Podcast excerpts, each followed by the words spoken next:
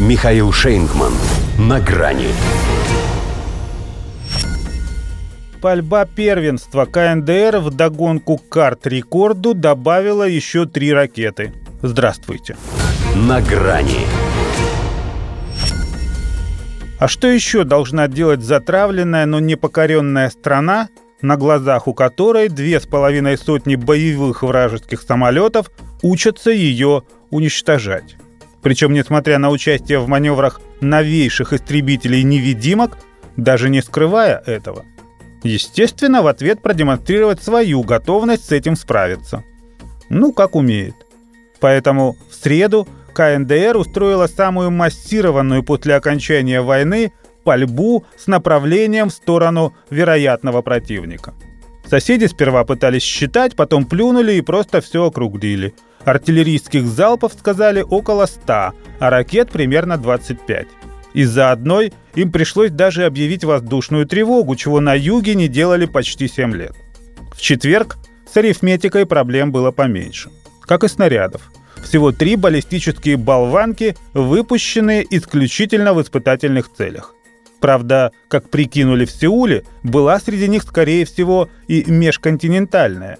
Думает, что сама царь ракета Хвасон-17. При этом больше для самоуспокоения, чем руководствуясь данными приборов, называет ее тестовый запуск неудачным. В любом случае, это реакция и заявка на решительность. А потому что не надо вести себя с Пхеньяном по-хамски. Одной фразой охарактеризовал Владимир Путин причинно-следственную связь противостояния, когда неделю назад на Валдайском форуме у него спросили о ситуации на полуострове. Теперь же она, по оценкам российского МИДа, зримо деградирует.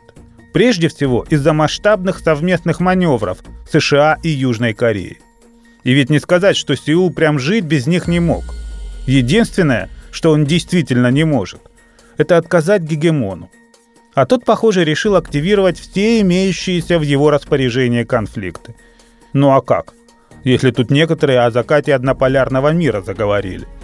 Вот кто еще способен любую его точку сделать горячей? то-то же. Другое дело, что иных аргументов у Соединенных Штатов в пользу их пресловутой глобальности не осталось. Хотя нет, есть еще один – санкции. Госсекретарь Блинкен пригрозил ими Ким Чен Ыну, если после признания новых регионов России поддержит ее еще и артиллерийскими снарядами. Это у американцев новая фишка такая – навязывать нарратив о неспособности русских справиться с укронацистами самостоятельно – сплетнями о неких вооруженных поставках извне. Причем именно по оси зла. Дескать, только страны-изгои и могут содействовать себе подобным. Опись, протокол, отпечатки пальцев само собой отсутствуют. Из доказательств лишь наличие государств, испытывающих к нам добрые чувства, и боеприпасы, имеющиеся в их распоряжении. Может, Штаты потому и на Корейском полуострове так себя ведут – чтобы нам не досталось. Судя по тому, к чему они ведут, Пхеньян свои снаряды скорее соседям с юга доставит. До свидания. На грани с Михаилом Шейнгманом.